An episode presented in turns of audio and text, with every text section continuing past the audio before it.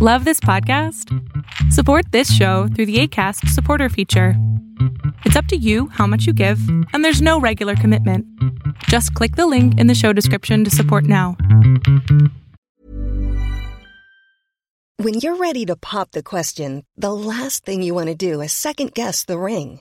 At Bluenile.com, you can design a one of a kind ring with the ease and convenience of shopping online. Choose your diamond and setting. When you find the one, you'll get it delivered right to your door. Go to Bluenile.com and use promo code LISTEN to get $50 off your purchase of $500 or more. That's code LISTEN at Bluenile.com for $50 off your purchase. Bluenile.com code LISTEN. Hey, it's Ryan Reynolds, and I'm here with Keith, co star of my upcoming film, If, only in theaters, May 17th. Do you want to tell people the big news?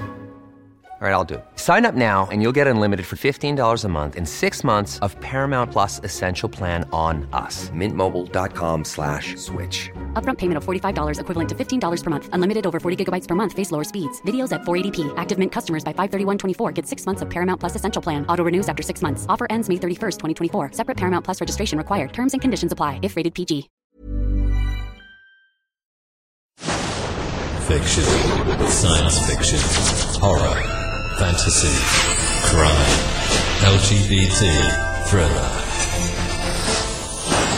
You have now entered the House of Mystery with your hosts, Eric Shapiro, David North Martino, John Copenhaver, and Al Warren. Heard on KCAA 106.5 FM Los Angeles 102.3 FM Riverside. and 105.0 AM Palm Springs. Uh, we have uh, the author with us today, and he is Fernando Faura. Thanks very much for being on the show. It's my pleasure, Mr. Warren.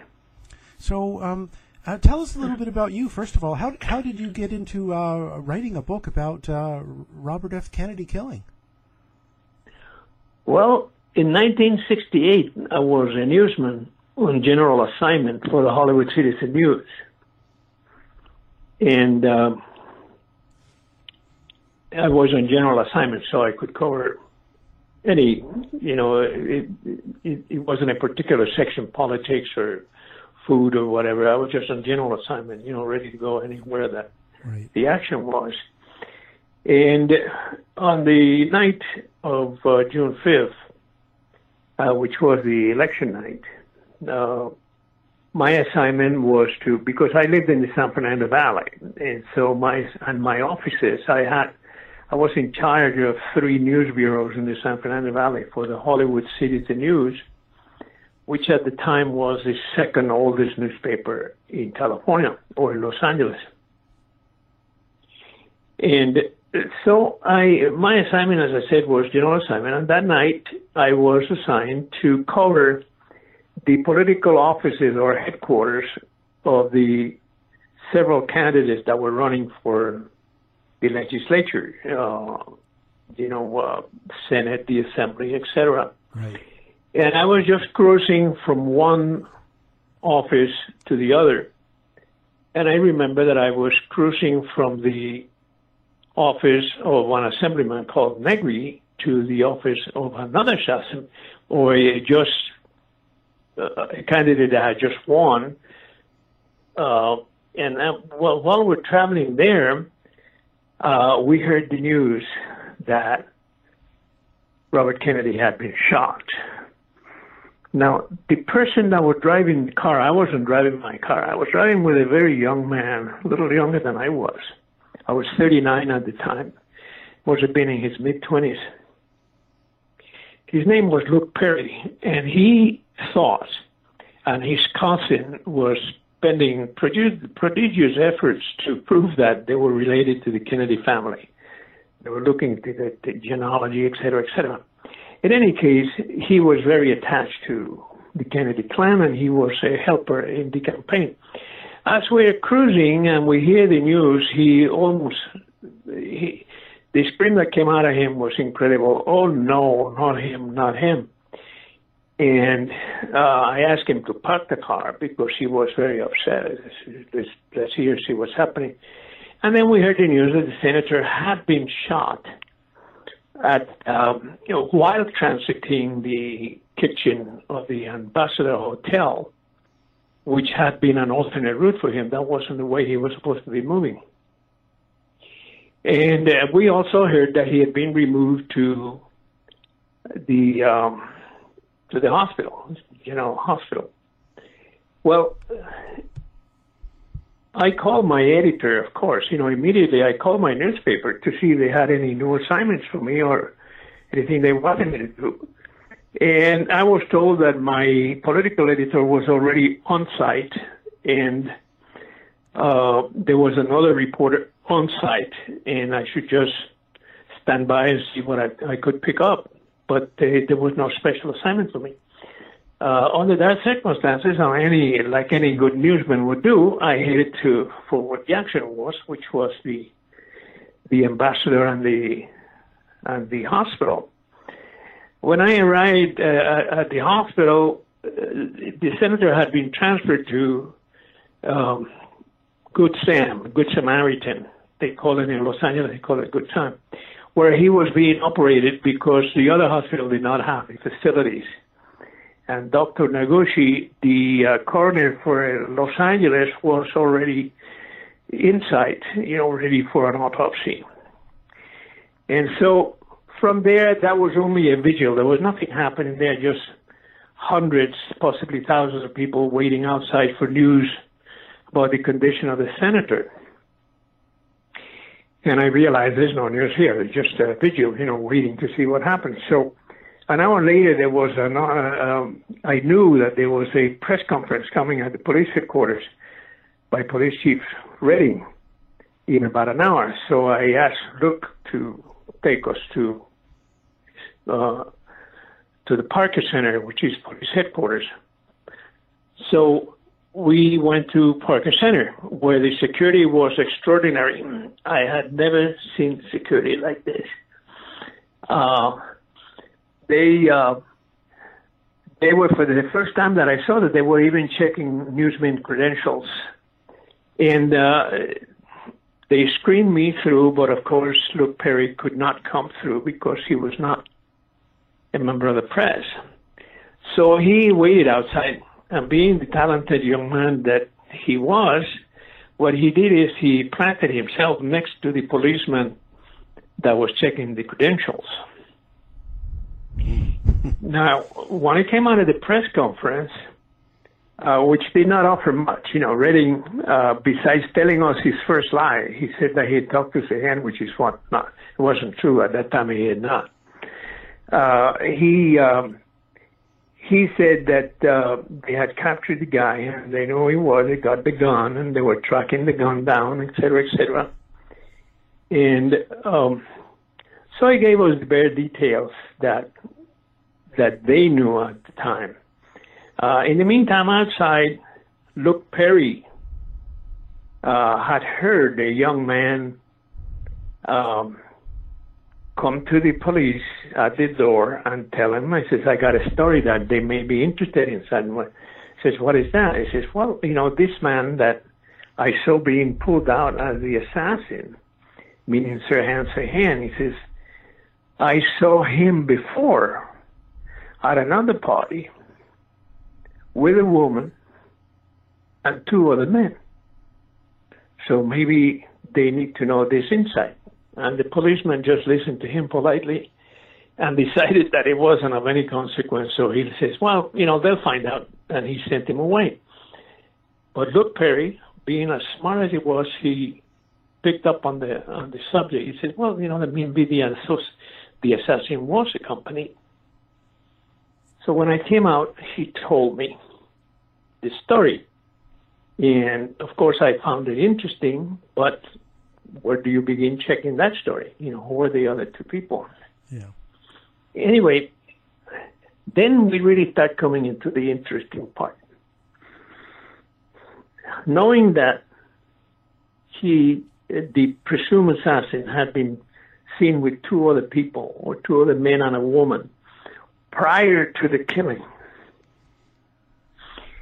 I started seeing if I could use my sources to find out if the police who who they knew who these men were. And I had a lucky break.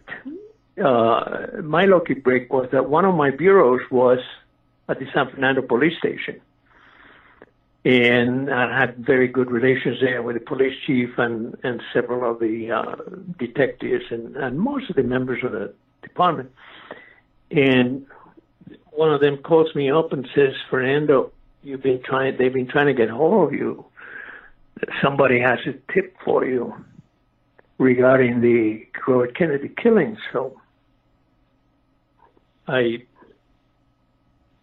they, I, I couldn't imagine what would be. But anyway, one thing leads to another. I do find, uh, make a long story short, uh, I chased the lead. I found the lead. I chased it. It was in Orange County, which is a very conservative uh, county in Los Angeles. Uh, I decided to go early in the evening and get out very early in the evening because of the fact that I knew it, I was engaged in a very delicate subject. So, and of course, you know, in those days, most of us did not trust the uh, Orange County police. So I went over to this address that I had, and I found out this man was not. They describe him as uh, Palestinians or Latins. This man was actually a Puerto Rican. I'm a Puerto Rican myself, so when I introduced myself, I made him so known, so make him feel better. And he came out of the house, and I told him I was trying to confirm a story. And he said, "Look, I already told the FBI, and the FBI telling me not to talk to anybody. And so I talked to him a little more, tried to convince him to tell me his story. He still refused. And I said, well, okay, I have enough of what I need. So let me tell you this. You, you're refusing to give me this because you're afraid of what would happen. The best protection that you could ever have is making the story public because then there's no reason to harm you. So he said, well, yeah, but I, I can't defy the FBI. I said, well, tell you what, you don't have to tell me the story. I'm going to tell you the story. And if you don't stop me and tell me that I'm lying and that I'm not telling you the truth, then I would assume that my story is correct. And you haven't told me, so you can tell everybody that you didn't tell me. So we did it that way. Told him the story I had, which was that he had come into the Rafferty party early in the evening, saw Sirhan there with two other men talking to them. And uh, no, he he came in. He came in with a friend, and he is one of the two men that was was seen talking to Sirhan. And Sirhan at that time was having an argument with one of the young women that were taking care of hosting the event, you know, passing drinks and so forth and so on. And he didn't have a press pass, so they denied him a drink. And he threw a twenty dollar bill on the tray and he said, "Is that enough for you? You know, keep the change." And he was having an altercation with this woman, and these two men were observing it. And when he finished with that woman, she came back to them and started with a diatribe against uh, Robert Kennedy. Uh, he was a millionaire, he was a rich man, he didn't care about the poor, blah, blah, blah, blah. You know, it was really unloading about Robert Kennedy. And then he moved on. And these two men stayed where they were. They did not go with him because they were not with him. I was able to determine that. So this man told the police this, and they told the FBI this. But first, they told the FBI, and the FBI didn't send them to the police. They said, just go to the police and tell them if you need to. But they, most of them didn't. They had to be dragged to the police they dismissed, you know, anybody that had anything to say that did not appear because they already had Sirhan Sirhan. The moment Sirhan started shooting, they were able to capture him in the kitchen. There were dozens of people in that kitchen right. who witnessed the shooting. Now, what happens next is the part where the book is really about is the polka dot file. Right. What happened here is that after the shooting, or immediately after the shooting, a young woman in her mid 20s and a man ran out the back door shouting, We shot him, we shot him. She did, not him. She did. We shot him, we shot him. As she ran past a Kennedy worker called Sandy Serrano. Sandy was a young woman, responsible young woman that was worker for uh, the Kennedy campaign, and she was outside because it, it was a big crowd inside. It was hot, and she sat at the steps outside the hallway leading to the kitchen uh, to have a cigarette and get some fresh air. As she sat there, a woman in a polka dress and two men went past her. As they went past her, the woman says, Excuse us. Now, that's a key word there, us. Right. That means the two people behind her are accompanying her. It wasn't excuse me, you know, let me get through. It was excuse us. That binds the group together, as far as I'm concerned. Right. Yeah. They get they get past her and enter the building. She stays there smoking. And a few minutes later, the same woman and one man come running past her, shitting, screaming, We shot him, we shot him. She, it's a natural reaction, says, Well, who'd you shoot? And the woman exclaimed, Kennedy, as she kept running into the parking lot and the darkness and into history because we never found her. So now Sandy sitting there, she, she doesn't know what to make of this. So she goes back, she hears the commotion, she goes back into the kitchen, she inquires, and she does find out that it is true that the senator has been shot. Now, by this time, the press and the police have reacted to this. They have captured Sirhan. They have uh, started to put all of the witnesses in one room so they can question the witnesses that were in the kitchen. And of course, Sandy was there, so she fell into that net. And she was put into the same room with the other kitchen workers and other witnesses one of which was a pivotal witness called Vincent DiPierro. DiPierro worked at the kitchen. He is, or what, what is the son of the maitre d' of the Ambassador Hotel. Very responsible UCLA student. Right. Now, um, when when Sandy gets brought into this room with everybody else, there's a newsman there called Sandy Vanocur. He was a very well-known newsman for CBS, uh, you know, in the evening news. And Sandy is interviewing everybody. And Sandy gets to, uh, and that's Sandy Vanocur. And he gets to Sandra Serrano. And Sandra Serrano tells him the exact story I just told you about the woman coming in first with two men, then running out with one man, shouting, We shot him, we shot him, and running out into the dark. Now, when this young woman, Sandy Serrano, tells that to CBS, it goes worldwide. It's pandemonium. Because now what we're looking at is a possible conspiracy. And now this this mystery woman, nobody knows who she is, or you know, they have no notion of who she is. And Sandy's story goes over the air live, unedited. So the whole world learns about the woman in the polka dot dress. And the whole world gets fascinated by the woman in the polka dot dress. And everybody starts searching for the woman in the polka dot dress, supposedly particularly the FBI and the police. Now, Sandy goes home, and everybody goes home, and the police presumably is chasing these people. And two days later, while this is happening, two days later, I had found out this man that was the Rafferty Party, and I published on my newspaper, the Hollywood Citizen News, which at the time was the second oldest newspaper in Los Angeles.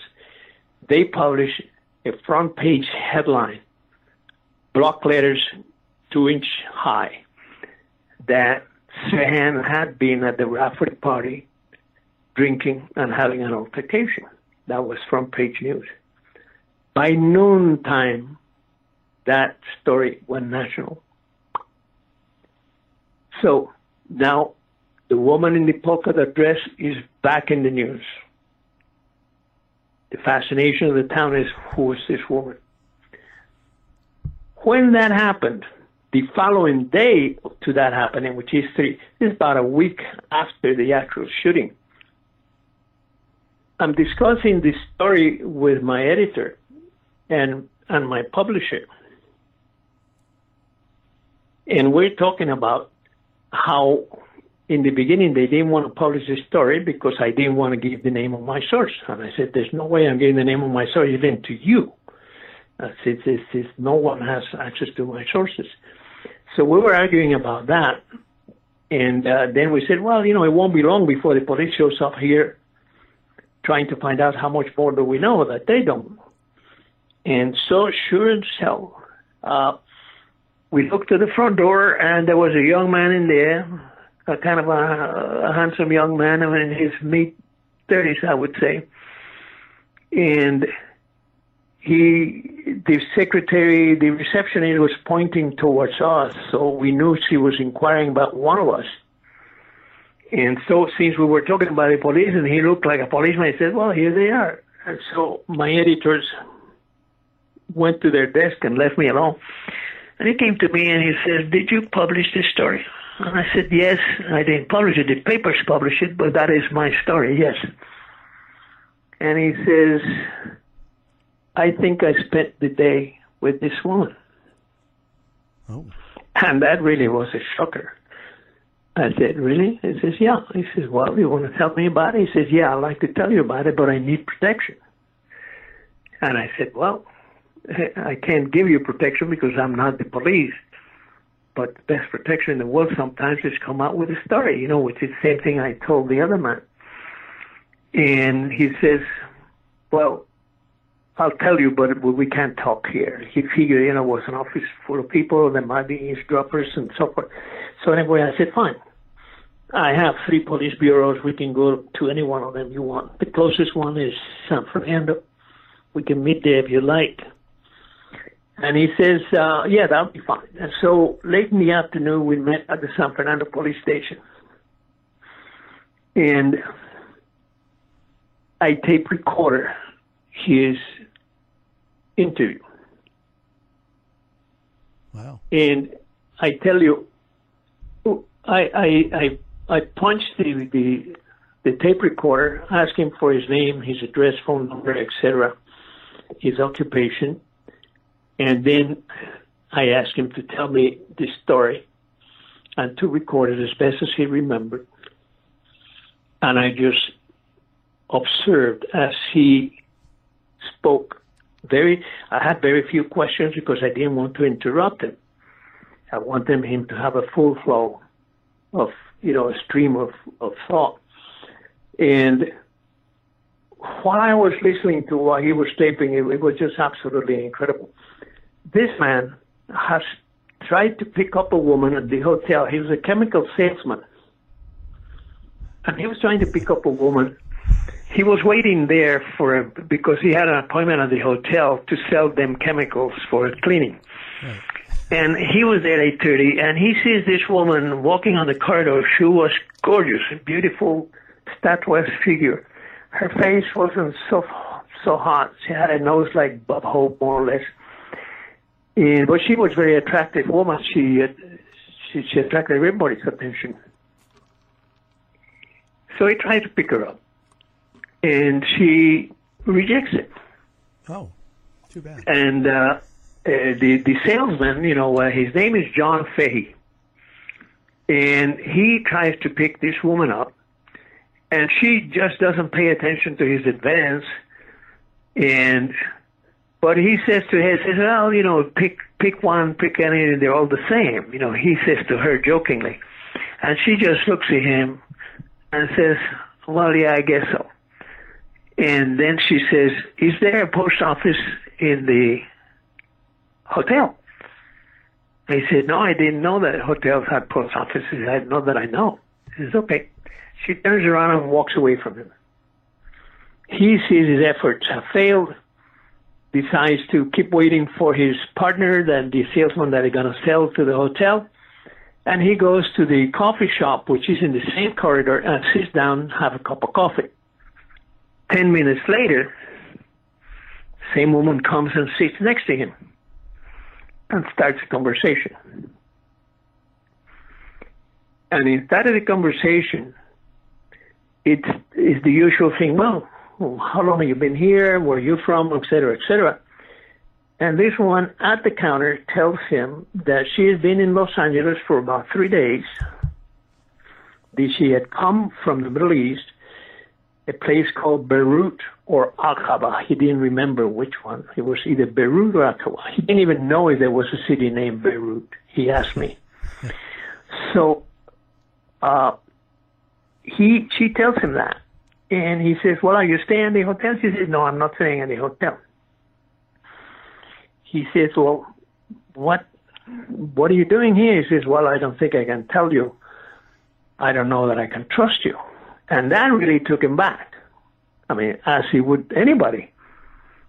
I mean, this is a social situation where it appears that he may have succeeded in bringing her back, and all of a sudden she says, "I don't know how I can trust you." But anyway, he says, Well, what do you mean by that? And she says, Well, I just don't know that I can trust to tell you the whole story. And he realizes that there's more people around them in the counter now, and so he suggests they go to a table. He says, Well, why don't we take a table and then we can talk? And she says, Yeah, that'd be nice because I'm also hungry. I like to have breakfast. So they take a table, they order breakfast, she has breakfast, she has coffee and toast. But during that breakfast, which took about 45 minutes, all she would say was, I don't know that I can trust you, but they're going to take care of the senator tonight. They're going to take care of Senate, uh, Kennedy tonight. She kept repeating this the whole day. They left the hotel because they were being observed. She said, "We're being watched," and he looked, and they were being watched. So now he's spooked. Now he's afraid he doesn't know what he's getting into. So now he he he decides I better get rid of this woman. So he says, "Well, I I, I really have to go. Let me pay the bill, and uh, I really have to go. Nice meeting you, but I have some clients in Ventura and Oxnard that I have to service." And he starts getting up to get out, and she says, "Well, can I go with you?" And he interprets that as she's trying to get away from the people that are observing them. And he says, well, okay, then give me company if, if you want to do that. And so they get out of the hotel. By the way, as they're getting out of the hotel, he, he headed in one direction and she headed in the other. And then she calls him back and says, this is a more direct way to get to the parking lot and she knew a hallway and a stairway that led to the parking lot that he didn't know, and he obviously wasn't in too much use. That he found strange because she had said she was not staying in the hotel and she'd been in Los Angeles only for three days. Right. So how is she so familiar with the hotel? Anyway, he found that strange, but they do get into the car and they start driving. The moment they get into Malibu, which is on the coast, on the Pacific Ocean, heading north for Ventura, which is two hours north of Los Angeles. They picked up a tail, which she saw, and she said, Look, we just picked up a tail. He looks back. Sure enough, they have a car behind them. Look, you know, like it's trailing them. He slows down, the car slows down. He speeds up, they finish it. So he proves, or he tries to ascertain that this guy is in fact following them. And he did. They made one stop in a tourist viewing area where there's a big rock. The other car stopped in there also, behind the rock. So this game and mouse, this, this cat and mouse game continues during the day. He gets in the car, he drives to Oxnard and Ventura to where he makes several turns and evasive actions and he's able to evade them. And on the way back, has a flat tire. The trucker helps him change it. And about five o'clock, five thirty, they're heading back for Los Angeles because um, he doesn't know what to do with her, and she will not give him more details except little morsels of information. For example, they're going to take care of Mr. Kennedy tonight at the winning reception. She said it clearly at the winning reception. So she predicted the killing with accuracy. She said clearly, I belong to a group. That means she is one of the conspirators. Right. But she would not give him full details. Now, what we have here so far is a young woman that in desperation reaches out to a local man she doesn't know, you know, a salesman, to help her get a passport to get out of the country the next day, June 6th. Now he knows he he's he's a local guy. He used to be in the army, so he did not need. He was in the Air Force. He didn't need any passports. He never had a passport. He didn't know how to get a passport. So he told her. She in turn told him how to get a passport illegally, but that would have taken days, and she couldn't do it. So she was against the wall. She needs a passport to get out, and he cannot help her, and she doesn't know if he can. She can trust him fully. But in any way, with this game that she's playing with him, he's very confused, doesn't know what to do with it, and so they go to coming back from Oxnard. She says she's hungry, and or she suggests, you know, let's have a drink because you know we haven't had anything to eat all day long. And he doesn't drink. He said, no, I don't drink. He said, well, then let's have some to eat. They stop at a restaurant called Trancas. Trancas is an iconic restaurant that's been there forever, which is a favorite of the Malibu crowd and the people that go to the Malibu beach. And um, they sat down. They had the evening special. He remembered clearly how much he paid. He remembered clearly what they ordered. And he remembered clearly where they sat. So on the way back, they stop, they have this dinner, and at that point he says, "Look, I think it's better if I take you to the police. You know, you can't trust me. You don't know what it's so. So what can I do? And I'll, I'll take you to the police." And she says, "No, no, no, no. You just take me back. I got to get back to the ambassador." And so they agree on that, and he takes it back to the ambassador and drops her about six thirty at the ambassador hotel, where once more she invites him to observe the killing. As bizarre as that sounds, she says, You don't believe me? Come and watch it for yourself. And she slams the door and leaves.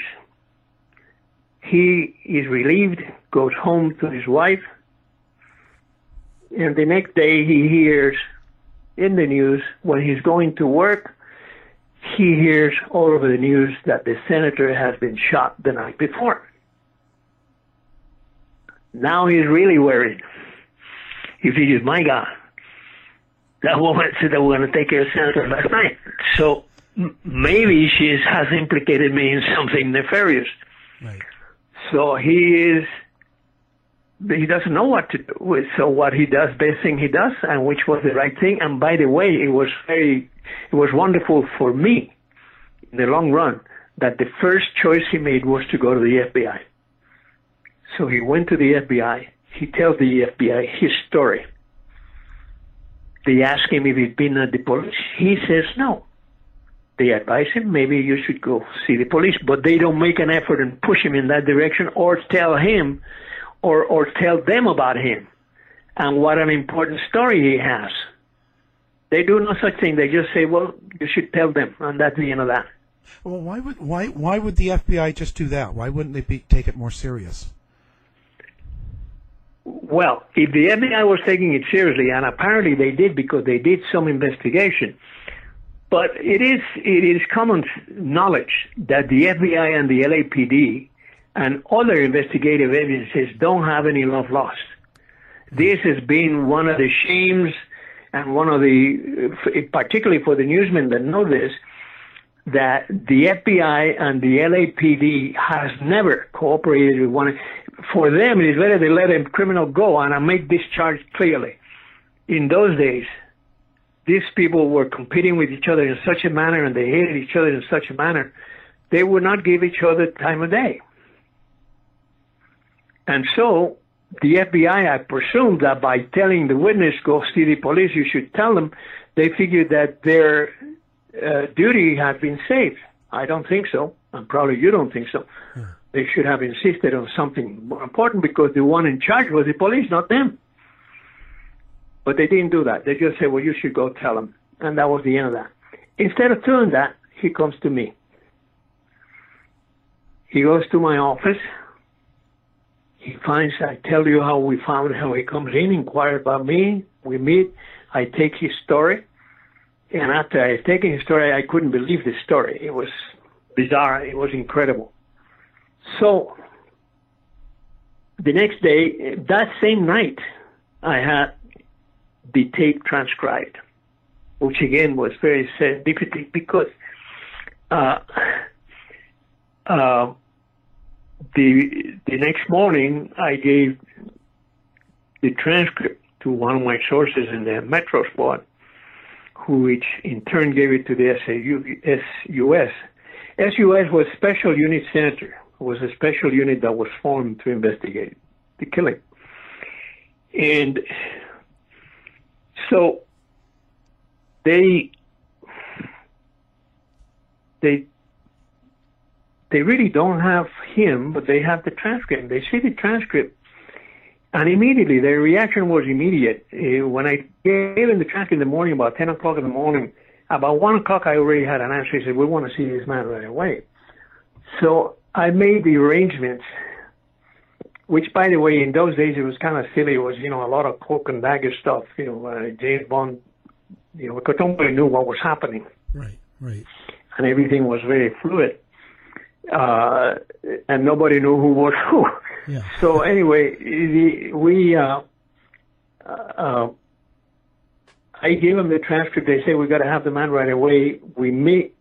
I met with one of them, uh, Austin, his name was, and uh, we agreed on how the exchange was going to be made. Reminded, reminded me of a Tom Hanks movie, you know, Bridge of Spies. Uh, yeah, I know. I bring him over to you.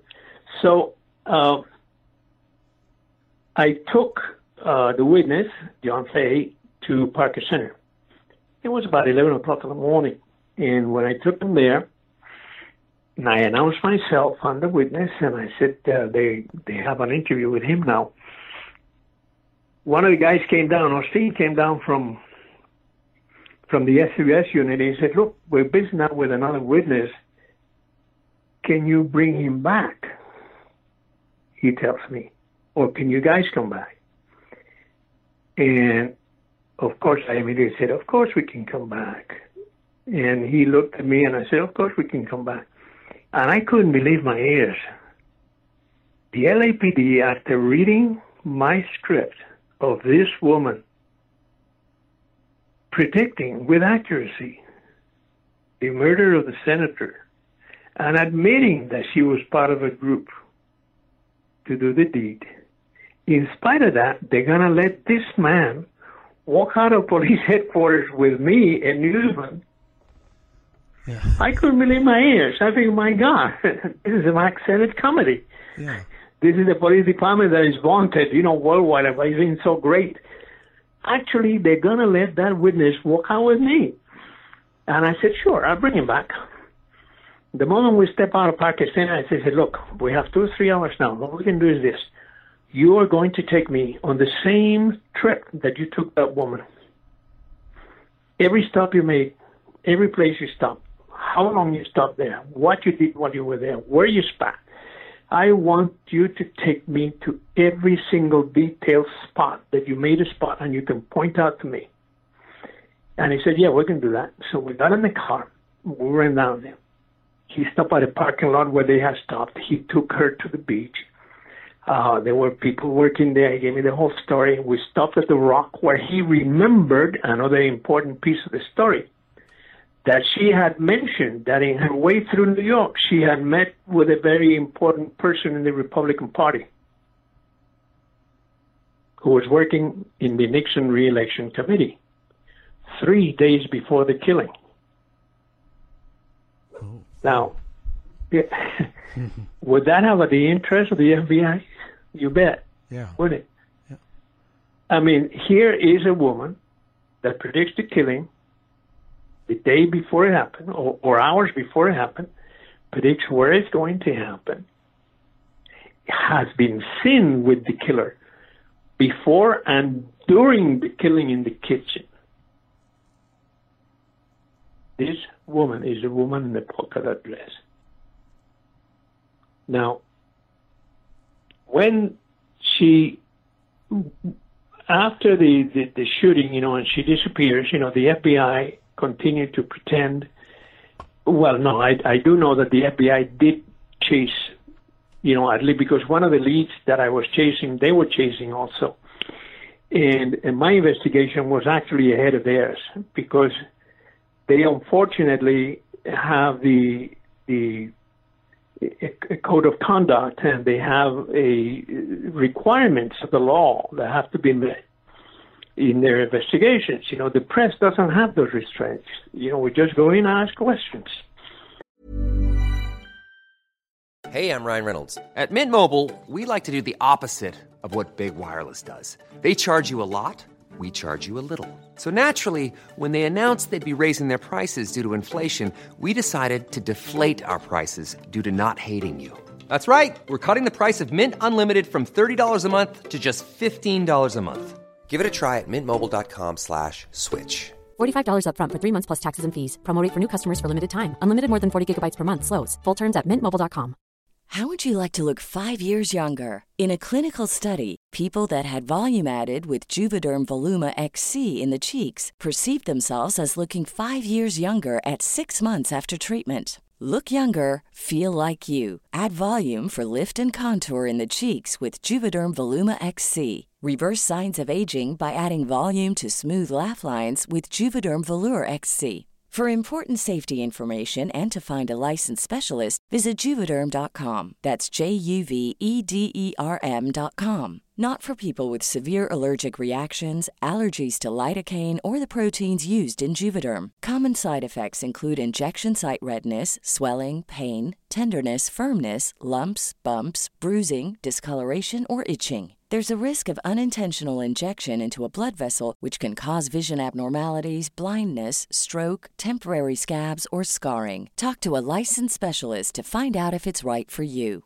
I'm Sandra, and I'm just the professional your small business was looking for. But you didn't hire me because you didn't use LinkedIn jobs. LinkedIn has professionals you can't find anywhere else, including those who aren't actively looking for a new job but might be open to the perfect role, like me.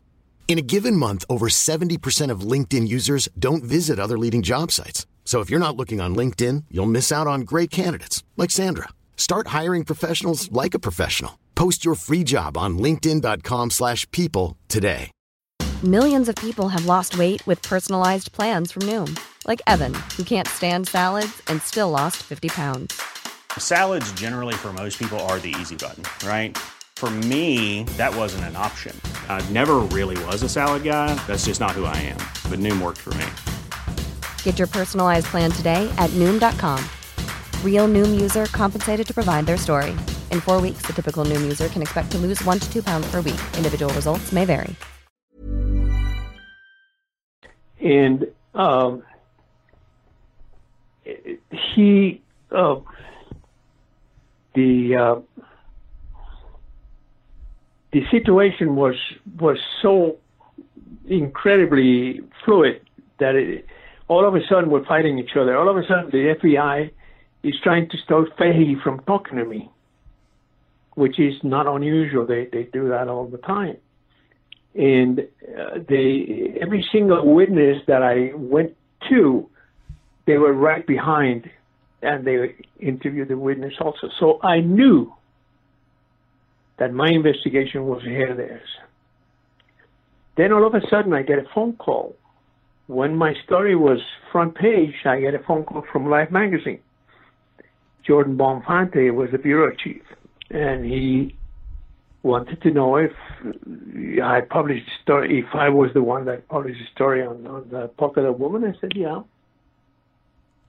So we chatted, and he invited me to join their investigation for which I was very pleased, of course. You know, I'm very flattered. And, and I told, but I told him, I said, you mean, I said, well, what else do you have? How, how do you want me to help?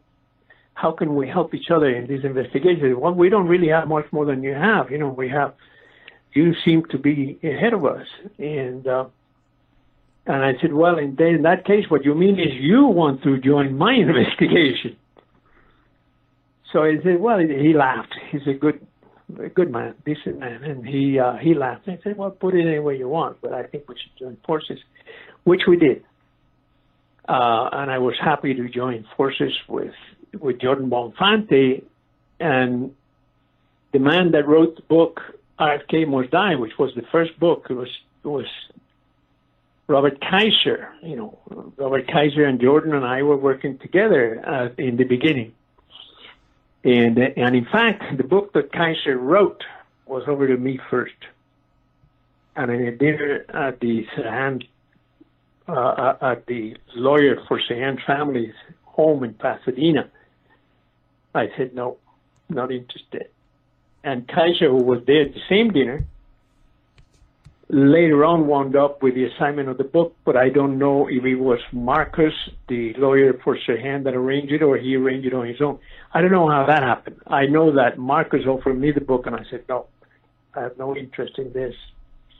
And uh, so I let it go and I continued my investigation.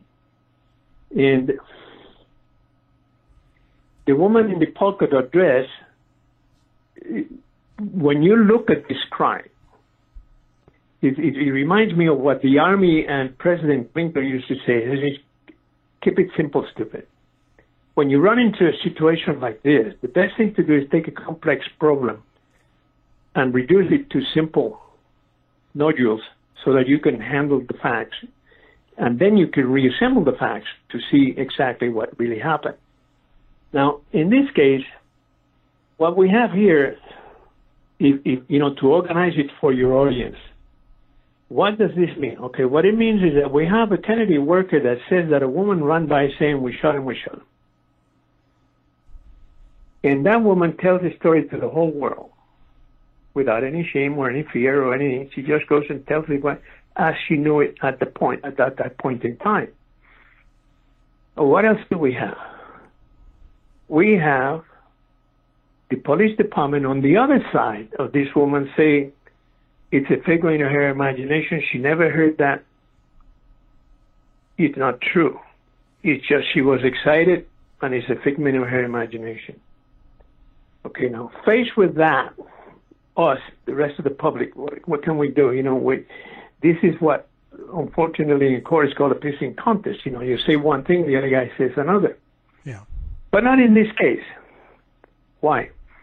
Because in this case, we have more than two dozen other witnesses who saw that woman and who give the exact same description. Now, the question that rises in your mind then is how can the police or whomever made the decision that denied the existence of the woman think that they can get away with it? That kitchen was full of business people politicians, newsmen, people that saw the woman in the polka dot dress, people who described the woman in the polka dot dress the same way. Vincent DiPierro saw the woman in the polka dot dress, put her arm on his shoulder, uh, her hand shoulder, and he smiled and helped her down from a bin where she was standing before he started shooting. All this is told to the grand jury all this is told in the trial, and yet it means nothing to the FBI, and it means nothing to the SUS unit. In other words, is their word against our word, and those of us that were there on the spot, which they were not. And they say the woman doesn't exist. Well, Wow. as a newsman, I figure, well, I guess my job now is to go out and prove to them that she did exist. right? Right. I, I mean, I, I always, like I said, I, I like to keep it simple. I said, you say that's not true. I say it's true. Then let me prove it to you, and I, I'll bring you the solid evidence. As a newsman and chasing the truth, I want to be able to convince you and your audience that I'm not blowing smoke. I want to give you evidence that you go out and you prove yourself. Because, you know, the news is no different than science. You know, in science, you make an experiment, you discover something, you have to reveal your protocol so that other scientists can repeat the experiment and come up with the same result. Is that not so? Right. The owner of Tranca, so he got permission. He gave us permission. So we returned to the hotel, I mean, to the restaurant, and the restaurant manager gave us a box of receipts. And Jordan and I divided the receipts and started looking for that date, June 5th. And we found all the June 5th receipts. Then we segregated the receipts to the time of the day because we knew it was late afternoon, so we eliminated all the others, so we had a smaller batch. Then I knew the table that he had pointed out where they stopped, so I went out and I said, What table number is that? This is 14. I go back in and I said, Let's look for table 14. We look for the receipt, find the receipt for table 14 for June 5th. And guess what? Exactly, exactly what John Fahey had said. The amount that he had paid, what they ate, the time, everything exactly the way that he had said it was. So the manager calls the waitress that was serving that table and says, Do you are you aware of this? She says, No.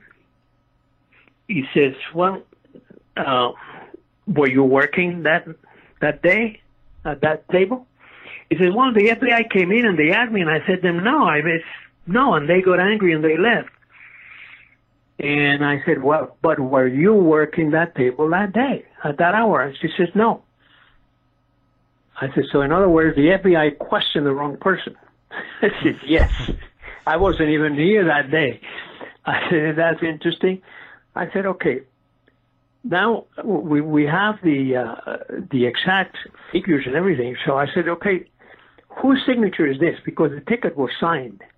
I said, is that your signature? And she says, no, that's not my signature. I says, who's it that? He says, John Page. So I look at the manager and I said, Jan Page, you know her? He says, yeah, she works here. I said, could you please call Jan and see if she would receive us? And he said, yes, he was very cooperative. So he called John Page. He tells him who we were, what we were doing, and he arranged for us to meet Jan Page.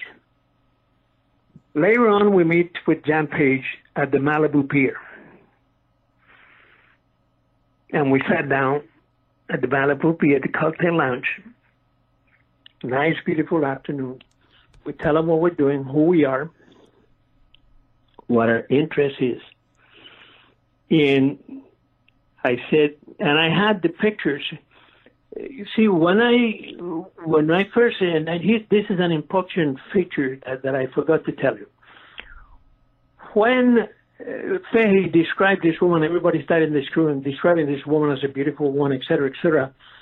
What I did is I I took Fahey to a police artist, and they made a police composite picture of what the woman looked like. Then I took that composite picture to an artist, a regular artist, a cartoonist, a portrayist.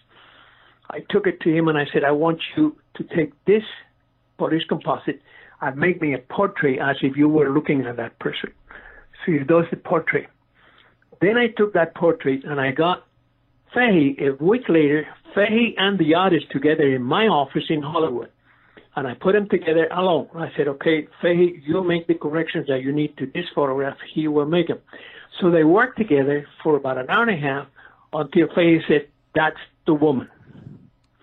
Now we know we have a near photograph of the woman in the polka dot dress. We have now a reasonable facsimile of the woman in the polka dot dress, according to faith. But that's not enough. We need more. So I said, okay. Vincent DiPierro was the one that we all knew had been right next to the girl. And Vincent DiPierro was the neighbor of a friend of mine who was a young lawyer who was also going to UCLA. So I talked to my friend, Gary Barnett, and I said, Gary, I need your help on this. I need you to take these pictures, and I had two versions. One with a woman in a polka dot dress with a ponytail hanging over her shoulder, and one with a bun on top of her head. I said, I want you to put this in a magazine, take it in, introduce yourself. Don't tell him what this is about until she sees the pictures. And I gave him what my idea was because DiPierro had already, and everybody else had been instructed by the court not to speak or say anything about the case to anybody. So Gary, being the good sport that he is, says, okay, fine. So he goes down the block, knocks on DiPierro's apartment door. The father answers. He introduces himself as a neighbor looking for for the son, DiPierro. The father gets the son and leaves the room. And DiPierro, the young man, and and, and uh, uh, Gary Barnett sit together in his front room. And he says after the initial exchange of pleasantries, oh, well, yeah, I go to UCLA also. I've been going there. I live down the street in the block. I number, blah, you're all, oh, they go through all those niceties. Then Gary pulls the magazine out and says, look, I have a client that wants to know if you know this pitbull. And at that moment, he opens up the magazine with a picture of the woman in the polka dot dress in the bun. DiPierro looks at the picture, sits back, and says, This has to do with the Kennedy killing, doesn't it? And before he could say anything else and shut up and say nothing else, Gary Barnett flips the next page and shows the other picture with a polka dot dress woman with a pony, with a hair and a pony over her shoulder. He says, How about this one? DiPierro couldn't contain himself. He says, That's the woman. Now, what do we have now? Yeah. We have now one woman who predicts the killing accurately, who admits as being part of a conspiracy for that killing. She is seen by dozens of people in the kitchen. She is seen particularly for the main witness of the prosecution, Vincent DiPierro. Vincent DiPierro says, that woman that you just showed me the picture of is the same woman that I saw Sirhan helping down before he started shooting. Do you need anything more solid than that? This is Vincent Rio, their own witness. And he says, this is what happened. Now, they do the same thing to him as they did to Sandra Serrano. The people in charge of the investigation of the SUS, SUS unit, Special Unit Senator, the man in charge was a man called Manny Pena. Manny Pena was a detective in the U.S. in the uh, LAPD. I wrote personally, I, Fernando Faura, wrote the retirement story of Manny Pena from the LAPD. And it was a nice, beautiful, flattering story. The chief was there, everybody was there, it was a big affair. After the senator's killing, and after they confiscated my tape because they, they asked me to the tape to du- duplicate it, and then they said they couldn't find it, and they couldn't find anybody that said they had accepted the tape. And like a fool, I had not asked for a receipt, which I should have. and I did not, in, in, in the heat of the, those moments, I did not ask for it, and I didn't have it. So they denied the existence of my tape. They did not deny the existence of the transcript, but they deny the existence of the tape. In any case, uh, the uh, the woman in the polka dot dress who had already, by her own admission, proven that we have a conspiracy, disappears into the night. Nobody knows who she is. Nobody has any clue who she is.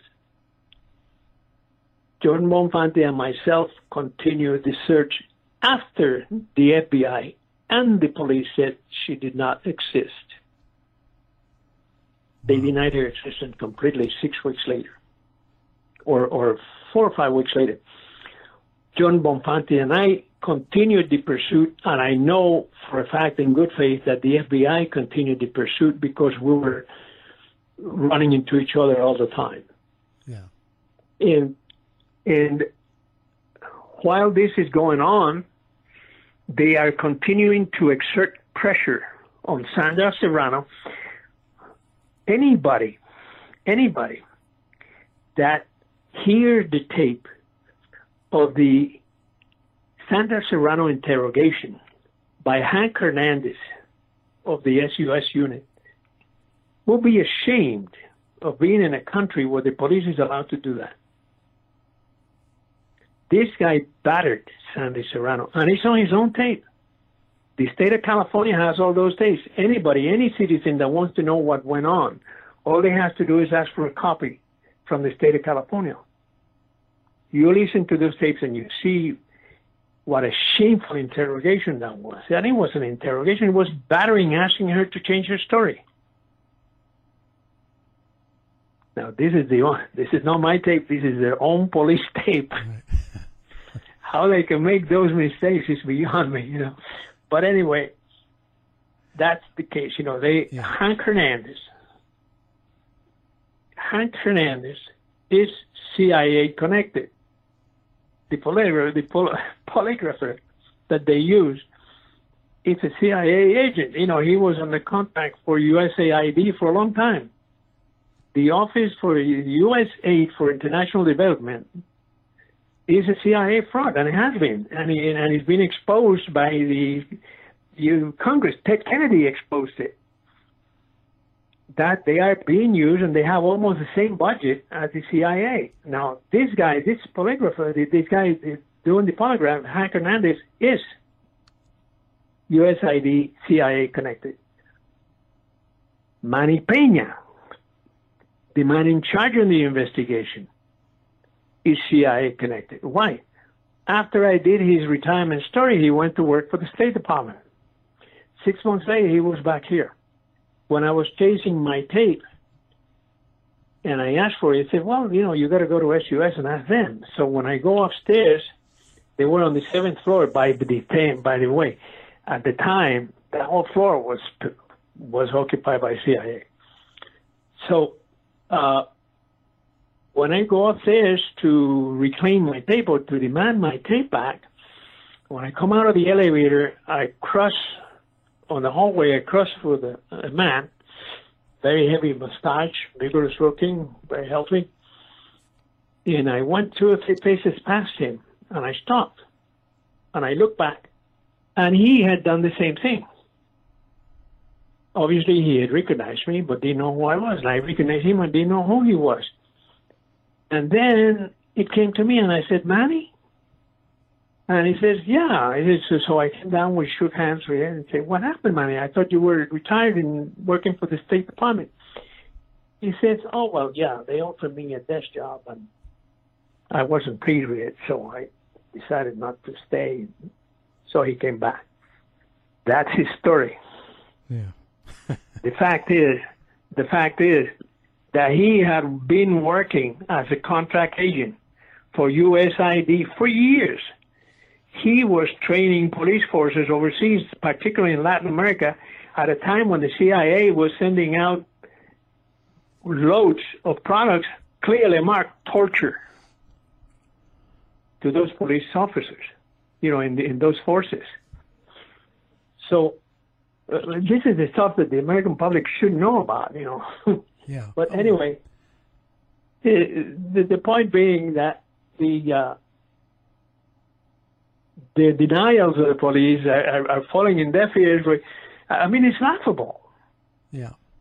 Uh, how do you take 12 people that are responsible or 24 people that are responsible business people and politicians or people, members of the community? And I said, yes, we saw that happen. And then the police command says, no, you didn't see that happen. How, how does this work? I mean, the whole thing really is laughable. If it were not painful, because it harms our democracy so much, it is laughable. It's a Max comedy. Yeah. Yeah. Now, what we have now is a woman in a polka dot dress. I believe she was killed a month later. We were chasing that woman, and we had a good lead. We had an excellent lead. We were going to Guam, and we were going to Taipei, we formerly Formosa. Why? Because this woman that predicted the killing during those moments that she spent with and those little snippets of information that they that she gave uh, Faye, she said things that are significant when you know where to look. She told Faye that she had to, on the way out of the country, she had to stop in San Jose at the Rosicrucian Temple one of the main features that the, that the press concentrated in those days after the killing was the fact that Sirhan Sirhan was a Rosicrucian. And he learned and practiced through Rosicrucian books all about self-hypnosis. That's a fact. We know that from the beginning of this case. This woman tells Faye that on the way out, she has to stop at the Rosicrucian Temple in San Jose. So now we have a link between her and Sirhan, don't we? They belong to the same club, belong to the same agency. You still there? Yep. Yes. Okay. Now she tells him that. And at the same time, she says, and then I'm going to proceed to San Francisco to see if I can get passage on CAT or Flying Tigers Airline. Those are her words. She also said, on the way in through New York three days ago, I met with, and she mentioned the person, and the person's name was Anna Chennault. The woman that predicted the killing met with Anna Chennault three days before the killing in New York or Washington. She said that. Right. Now, now, who is Anna Chennault? Anna Chennault is the widow of General Claire Lee Chennault. Claire Lee Chennault is an American hero, a folk hero, because he was the organizer and the one that took the Flying Tigers to fight the Japanese in the Sino-Japanese War. The Flying Tigers were made famous in this country by Hollywood with a movie, The Flying Tigers. And in those days, there were a lot of war movies about the effort in in uh, in China in and in Japan. Now, Claire Chennault was the daring, adventurous pilot who organized the Flying Tigers and gave the Japanese a hell of a fight in China. Now, after organizing the Flying Tigers disappeared and morphed into CAT, that was at one time China Air Transport, then changed to Civil Air Transport, which was the airline that this woman was talking about getting on San Francisco to get out to Taipan or, tai- or, or Taipei. Now, you tell me, how does a middle, uh, how does a young woman in her mid 20s pretend to get passage in a CIA airline? CAT is or was a 100% owned CIA Airlines in 1949, and it shut down the same month of the killing. interesting to look at, isn't it? Yeah. Oh yeah. Now, she tells Faye, I gotta get there, I gotta stop at the Rosicrucian, I gotta, and then she disappears. Never found her. We have Jordan Bonfante and I have the lead. My newspaper, the Hollywood Citizen News, did not have the resources for an investigation of this source. So I was happy that I had associated with Life magazine because they could afford it. Now we made plans to go to Taipei. Jordan Bonfante and myself were making plans to go to Taipei.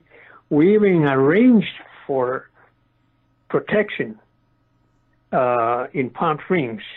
You know, some unsavory characters that provided that type of protection. They arranged it. I didn't do it. So we were going to chase the footman back there. Before we go, Jordan Bonfante tells me, he says, Fernando, this investigation is over. I said, what?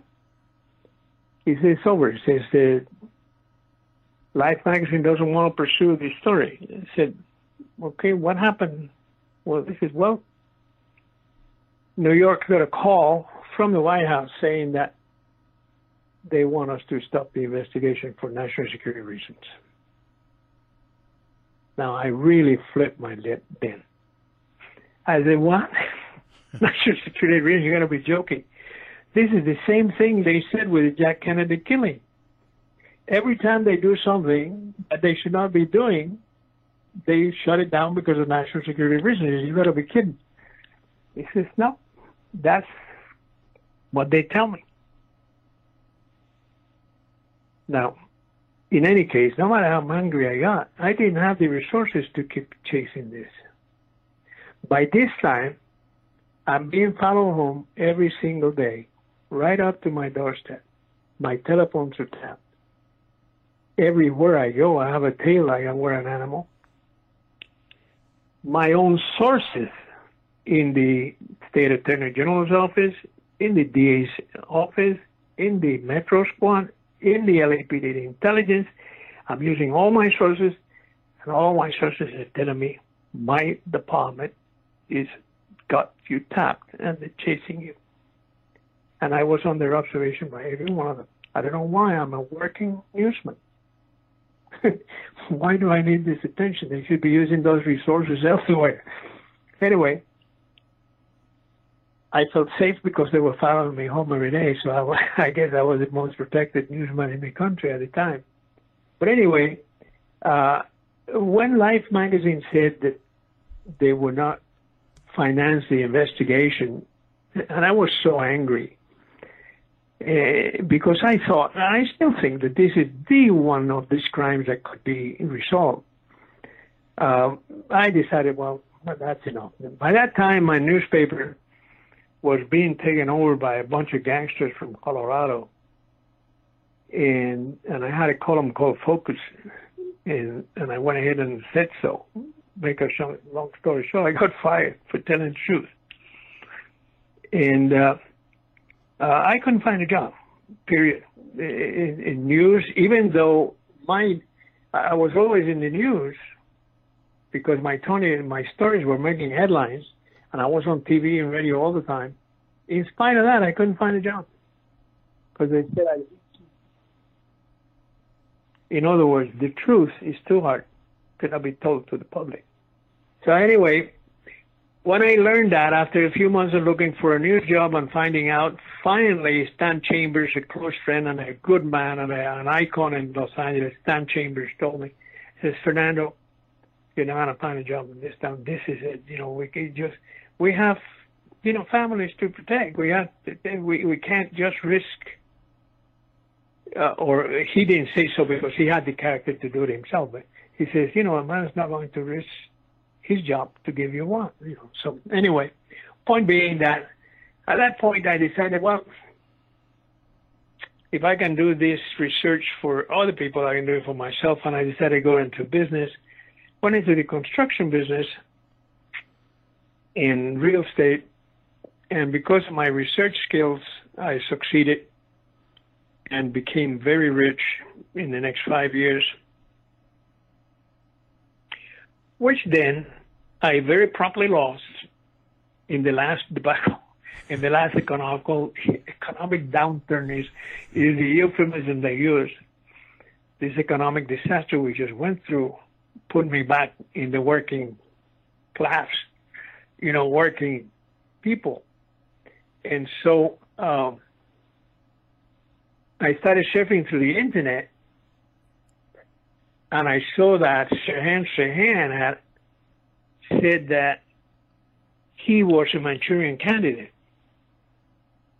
Now, every single book ever written about this assassination claims that he was a Manchurian candidate.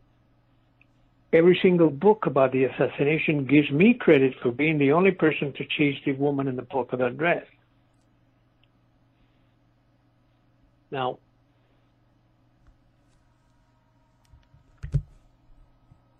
if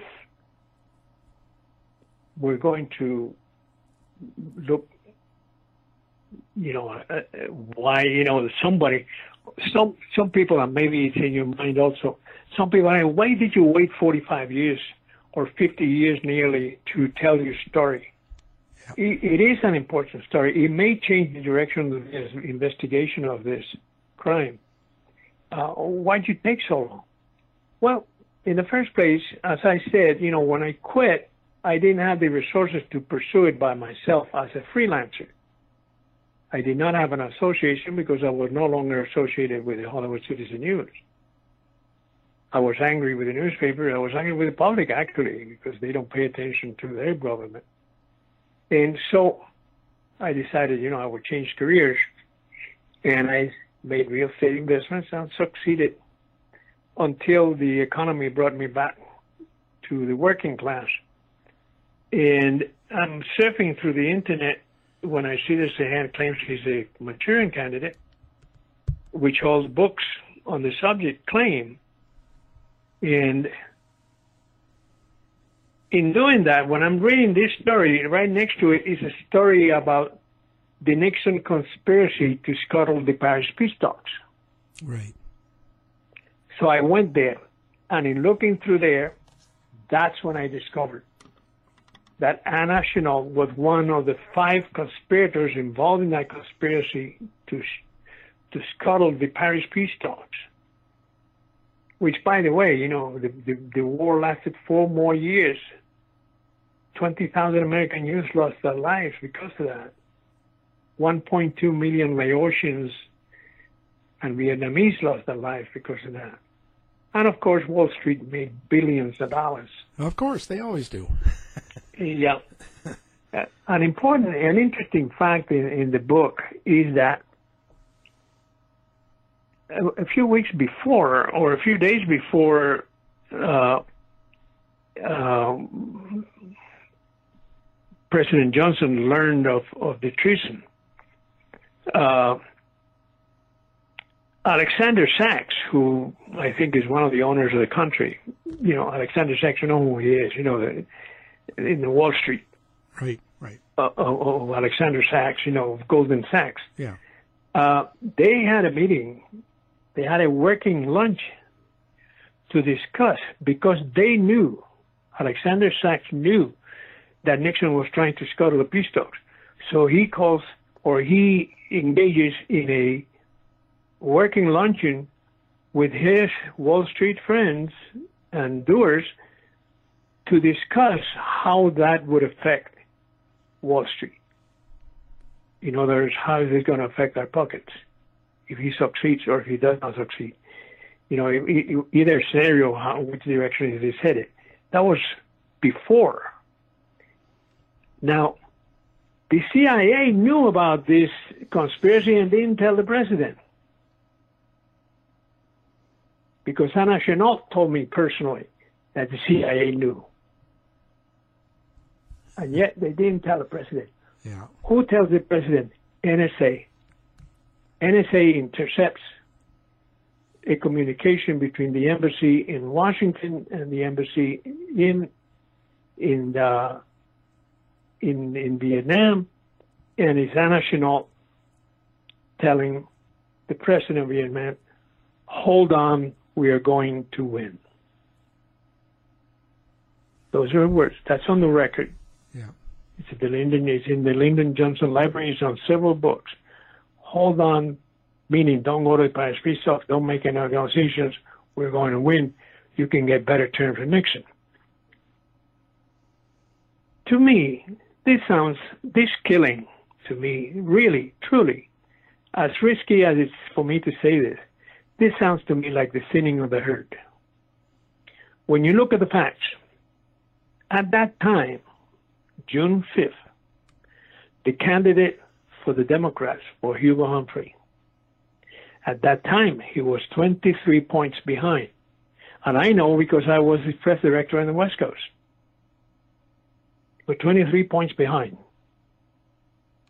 when he when Kennedy was killed. Humphrey was 23 points behind. So that's not a threat to anybody. Right. 23 points behind. That's a rout. Yeah. and he was the only of Robert Kennedy was the only obstacle between Richard Nixon and the White House. So when Robert Kennedy wins the California primary, and he's got one foot in the White House already because he was the favorite. You know, he would have beaten Humphrey and everybody else, including Nixon. He, when he stepped and he won the primary in California, he became a real threat to real Nixon's entry into the White House. To me, that's the real motive. And to me, that's what we really have to look. Someone in that campaign, whether it was Anna or one of the others, and by the way, the five conspirators were not sterling models of American citizenship. One of them was Agnew. He went to jail for bribery. The other one was Mitchell. He went to jail over Watergate.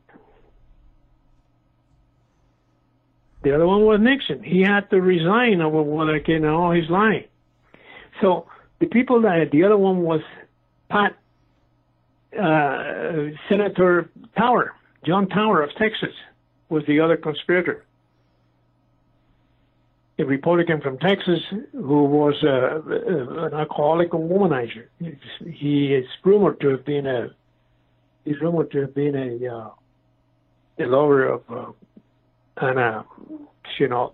That I don't know whether that's gossip or not. Yeah. Uh, in any case, in any case, those are the five people involved in this conspiracy. Just, just think of it. Look, just hear the names: Agnew, Mitchell. I mean, these are to me, these are criminals. Yeah. yeah. They were proven to be criminals. They went to jail for being criminals. Those five people are involved in scuttling the peace talk that killed so many people and cost this country so much treasure. That is there. That is, we know for a fact that these are things that are true because they are on the record at the library, the Lyndon and Johnson Library in Austin, Texas. Yeah. There have been several books written about this treachery, about the scuttling of the Paris peace talks. This is all fact. Yeah. All we have to do is just fill in a few more dots, and we got the whole picture. Well, I'll tell you, it's been very interesting conversation, and uh, and uh, th- thank you for all your research. and And the book is fascinating. It's called Polka Dot File on Robert F. Kennedy killing, the Paris Peace Talks connection. And our guest has been author Fernando Faura. Thanks for being here. Thank you, Mr. One.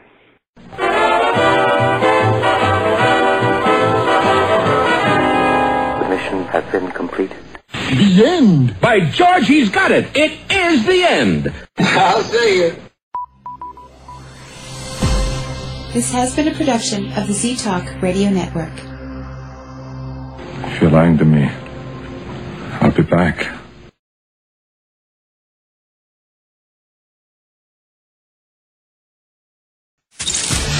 You've been listening to the House of Mystery radio show.